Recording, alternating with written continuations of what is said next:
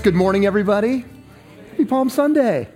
It's so good to see all of you. Thank you for being here this morning, for worshiping with us, and as we enter into this really significant week in the life of our faith, and a week where we celebrate Jesus' coming to Jerusalem, everything that transpires leading up to his betrayal and his arrest, the low point of his crucifixion on Friday, followed by the high point of his resurrection that we celebrate next Sunday. And it's such a privilege and a joy to be able to do that together in person, in community. Again, something that we do not want to take for granted.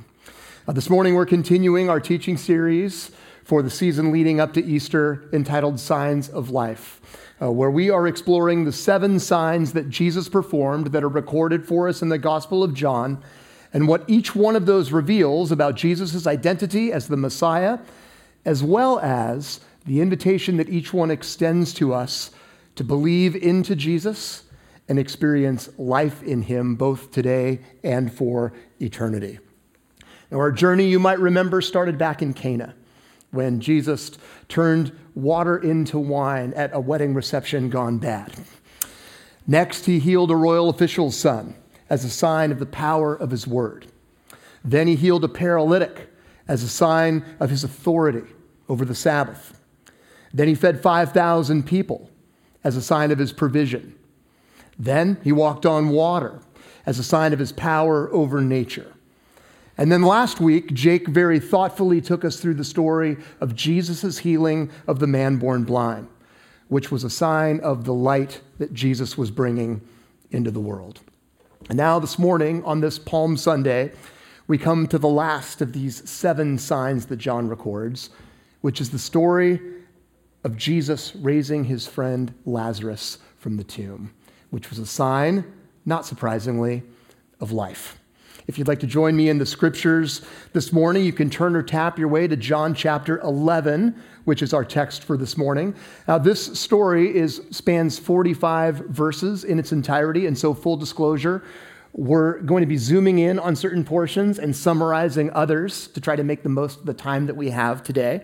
So we're going to start at verse 4 of John chapter 11. John chapter 11, verse 4, and as always, you're welcome to follow along with the text on the screens behind me here in the auditorium and on the courtyard as well, if you prefer to do that. Now, as John chapter 11 opens, we immediately learn that a man named Lazarus, who was the brother of Mary and Martha, is sick, and his sisters send word of his illness to Jesus. And John chapter 11, verse 4 says that when he heard this, Jesus said, "This sickness will not end in death. No, it is for God's glory, so that God's Son may be glorified through it." Now, Jesus loved Martha and her sister and Lazarus. So when he heard that Lazarus was sick, he stayed where he was 2 more days. And then said to his disciples, "Let us go back to Judea."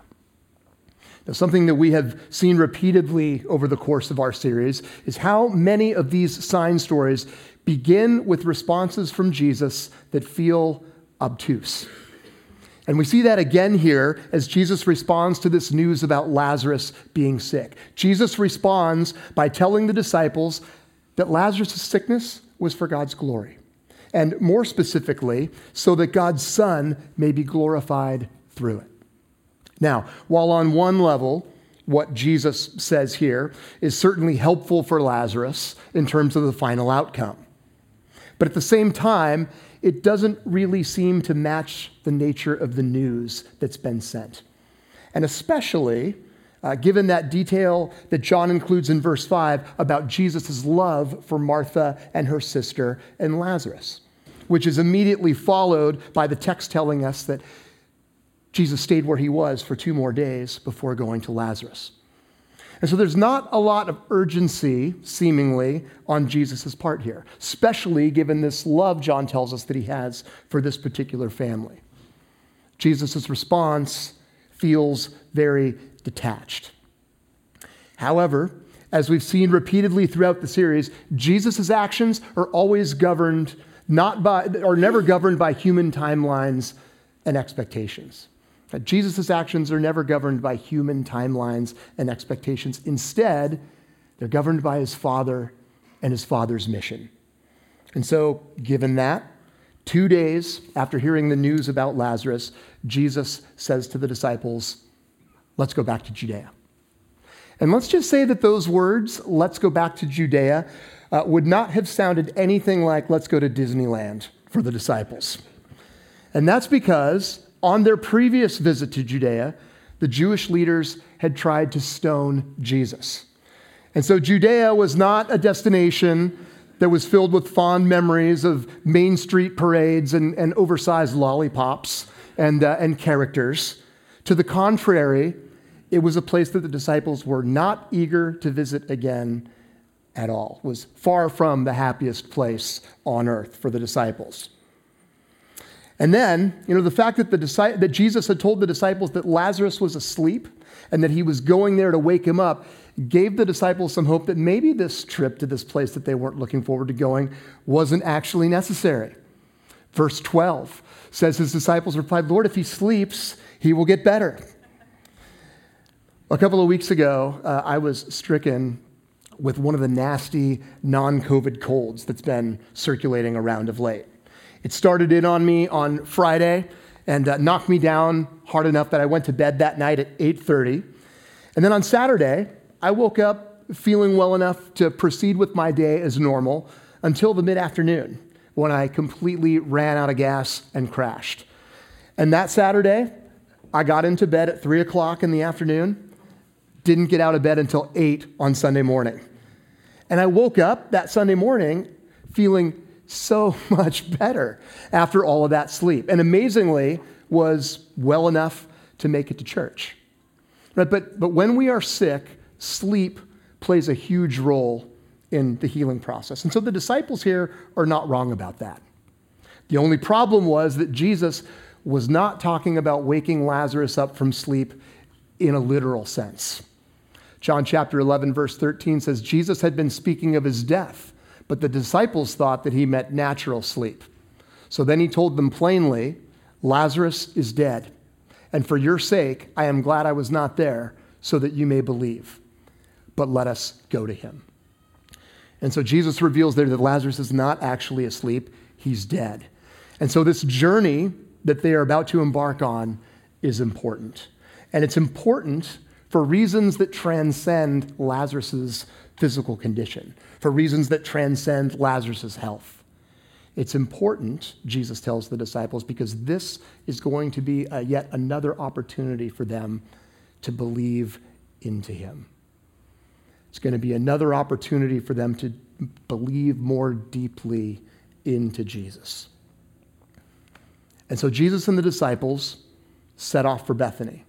And John chapter 11, verse 17 says that on his arrival, Jesus found that Lazarus had already been in the tomb for 4 days.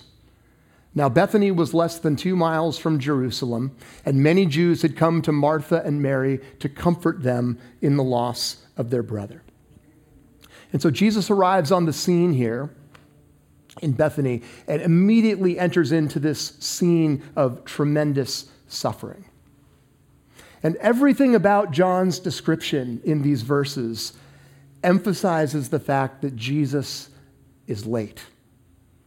Everything about John's description here emphasizes the fact that Jesus is late. Lazarus has already been in the tomb for 4 days, and the public mourning that has accompanied his death is already well underway by the time that Jesus arrives. And John says that when Lazarus' sister Martha heard that Jesus was coming, she went out to meet him while he was still on his way. And look at verse 21. Lord, Martha said to Jesus, if you had been here, my brother would not have died. And so we see there that as Martha comes out to meet Jesus, she's unable to hide her disappointment. Right? She is unable to hide her disappointment that Jesus didn't make it in time. However, at the same time that she expresses that disappointment, she also expresses this incredible sense of faith. She says in verse 22, but I know that even now, God will give you whatever you ask. Now, for as much as that English translation might sound like it, Martha is not expecting Jesus to perform a miracle to save her brother here. The Jews believed that the soul of a dead person departed after 3 days, and this was day 4. And so in Martha's mind, Lazarus was dead. But what she is expressing is that even now, even after Jesus being late and showing up after Lazarus' death, even now, in the midst of her disappointment that Jesus didn't arrive in time, she's saying that she still believes in him. And Martha still believes that God works mightily in her friend Jesus. And look at Jesus' response to her in verse 23. Jesus said to her, "Your brother will rise again." And Martha answered, "I know he will rise again in the resurrection at the last day." And that response from Martha reflects a belief that was held by some Jews in the first century, a belief in a corporate resurrection for all of God's people that would come in the future. A corporate resurrection that would come, as Martha refers to there, on the last day. The day when God's kingdom would come on earth as it was in heaven, and God would renew the entire world and remove all suffering and death. That's what Martha's thinking about when she says, when Jesus says, "Your brother will rise again." But once again, Jesus has something else entirely in mind. Now, as we have been looking at these 7 signs in John's gospel, we've noted that what's more important than the signs themselves are their significance. That more important than the signs, the miracles themselves in John's gospel are their significance. And up to this point, all of these stories have started with the sign itself, like the turning of the water into wine, or the healing of the paralytic, or the walking on the water, or the feeding of the 5,000. They've all started with the sign itself. And then the significance of the sign emerges in the aftermath. But for this final sign, interestingly enough, all of that happens in reverse. The significance of this sign is shared not after the miracle happens, but before. Starting here with what this sign that Jesus is going to do reveals about his identity. John chapter 11, verse 25, Jesus says to Martha, "I am the resurrection and the life. The one who believes in me will live even though they die. And whoever lives by believing in me will never die." I am the resurrection and the life.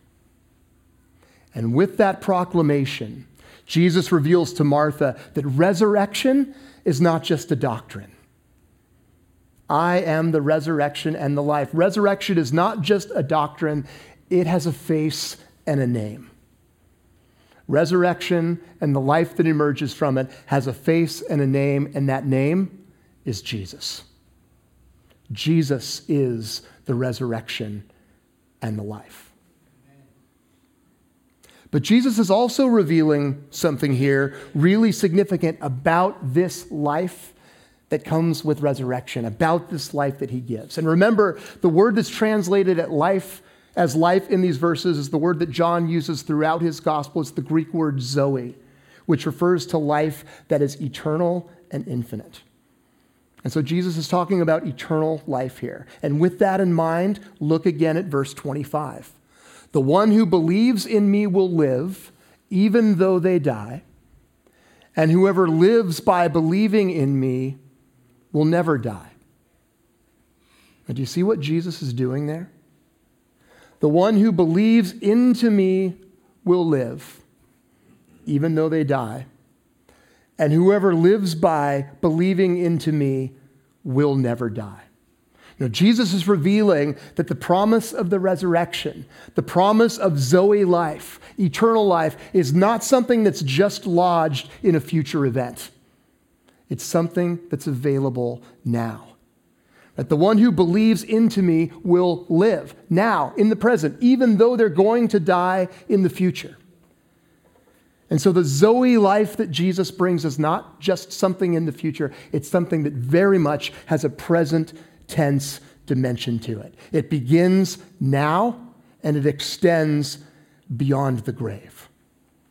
Jesus reveals that eternal life begins now and extends beyond the grave. And it's available by believing into Jesus, which is precisely what Jesus invites Martha to do here in verse 26. Jesus says, "Do you believe this?" "Yes, Lord," she replied. "I believe that you are the Messiah, the Son of God, who has come into the world." And of the faith and the confidence that Martha expresses in Jesus there, in the face of her brother's death, it's nothing short of extraordinary. She confesses her belief that Jesus is the Messiah, the Son of God, which, incidentally, is precisely John's hope for everyone who hears his gospel.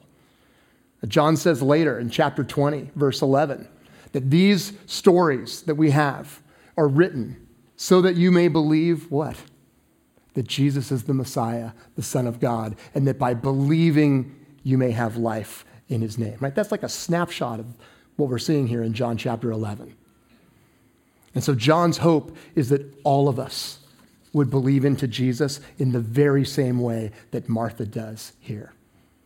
Right? She is the archetype of what it looks like to believe into Jesus and to believe in his identity as the Messiah, the Son of God. Well, after this, Martha went off to tell her sister Mary that Jesus wanted to see her. And John chapter 11, verse 32 says that when Mary reached the place where Jesus was and saw him, she fell at his feet and said, "Lord, if you had been here, my brother would not have died." Same thing that her sister said. And when Jesus saw her weeping, and the Jews who had come along with her also weeping, he was deeply moved in spirit and troubled. "Where have you laid him?" he asked. "Come and see, Lord," they replied. Jesus wept. And I love that picture that John gives us there of Jesus' humanity. Jesus feels the power of death that he is witnessing all around him. He sees how heartbroken Mary is at her loss, and he enters into her hurt and enters into her sorrow and weeps with her. And then, against that backdrop, against the backdrop of the power of death and all of the hurt and the pain that it inflicts, Jesus says, "Take away the stone." "But Lord," said Martha, the sister of the dead man, "by this time there is a bad odor, for he has been there for 4 days." Now Martha protests Jesus' command here because, again, John repeats it for us, it's been 4 days. It's too late. Lazarus is dead. The body reeks now. But of course, as we know with hindsight, God is never late. God is never late. He only appears to be late based on our timetable and our expectations. But God is never late. The almighty, all-powerful, all-knowing creator of the universe is never late. John chapter 11, verse 40 says, "Then Jesus said, 'Did I not tell you that if you believe, you will see the glory of God?' So they took away the stone.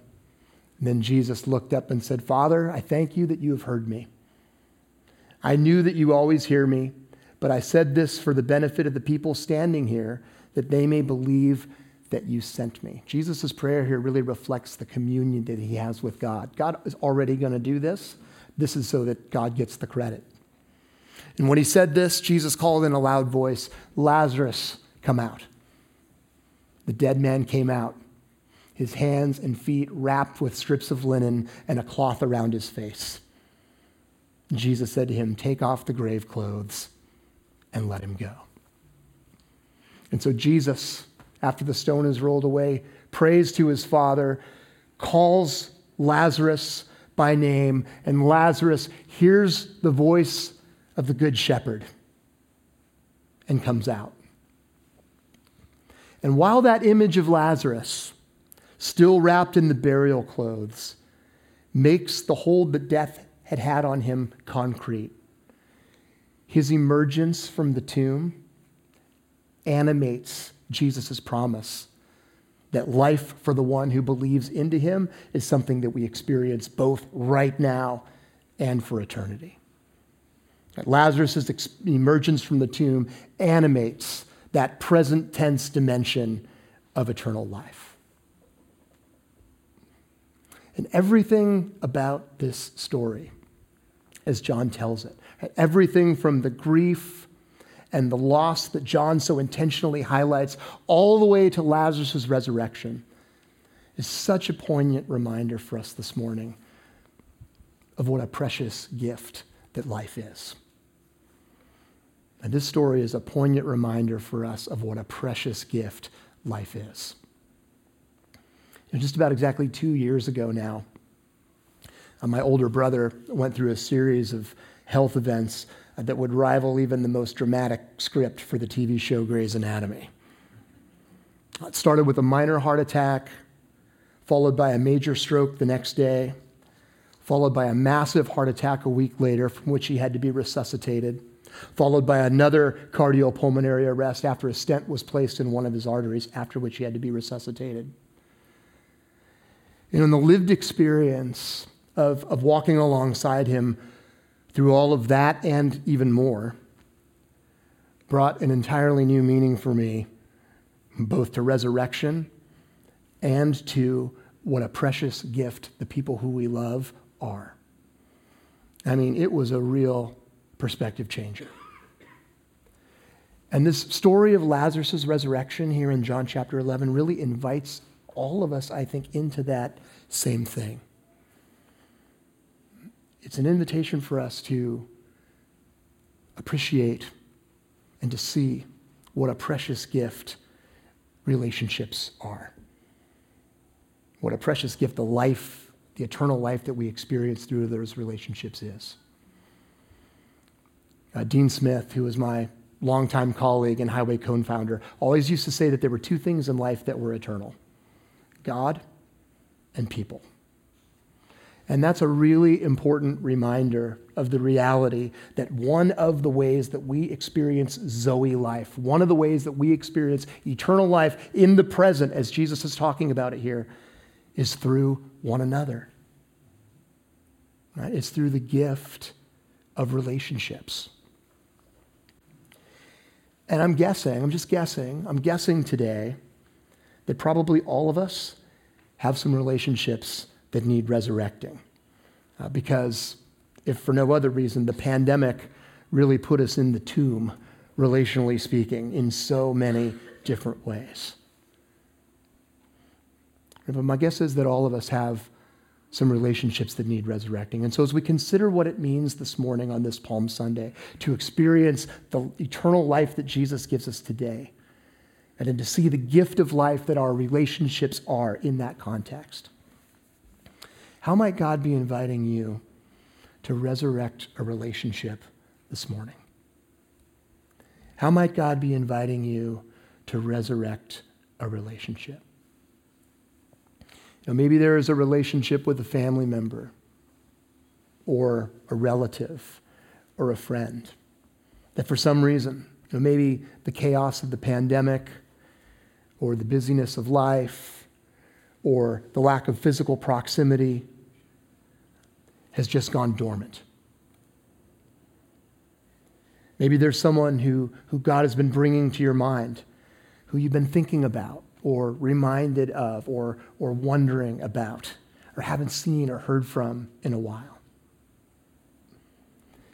Maybe it's a relationship with a family member or a friend that's broken for some reason, and you're sensing God's invitation to reconcile. But who is God's Spirit placing on your heart this morning? Who's God's Spirit placing on your heart this morning?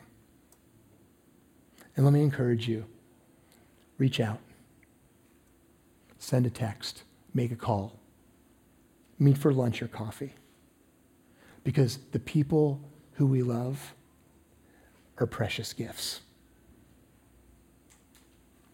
May we lean into this gift of eternal life that Jesus gives us now through the precious gift of the people who God has surrounded us with.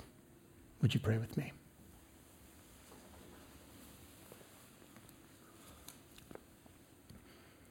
Father, we thank you this morning for the gift of this story, this final sign. A story that really prepares us for the resurrection of Jesus himself next Sunday, but at the same time has so much to say to us about Jesus, Jesus' identity as the giver of life and the life that he came to bring and what it looks like for us to experience that life here and now. And we thank you, God, for the gift of the way that John narrates this story, for all of the things that through the inspiration of your Spirit are highlighted and emphasized for us to see. And we thank you, Father, for the reminder through the loss of Lazarus, the hurt and the pain and the grief of death, and then the joy of resurrection. We're grateful, God, for the reminder of what a gift eternal life is. And for the way that Lazarus is walking out of that tomb reminds us of the present tense element to that. Martha sees the promise that Jesus made to her come to life before her very eyes. And we're grateful, Father, for the gift that you give to all of us, that you are the shepherd who knows each one of our names, and we know your voice. We thank you for the gift of life that you give to all of us now. Would you help us to see and appreciate that and to lean into the experience of it? Father, that we might not take the present tense dimension to life through the people that you have surrounded us with for granted in any way, but that we would lean in and experience all that you have for us through the people who you have surrounded us with. Would you give us open hearts, God, courage in some cases to reach out? And would you help us to see, God, the precious gift that you have given us in people that mirrors the precious gift that you have given us in your Son, Jesus? We love you, Father. We thank you for the gift of this story today. We thank you that you are the resurrection and the life. Amen.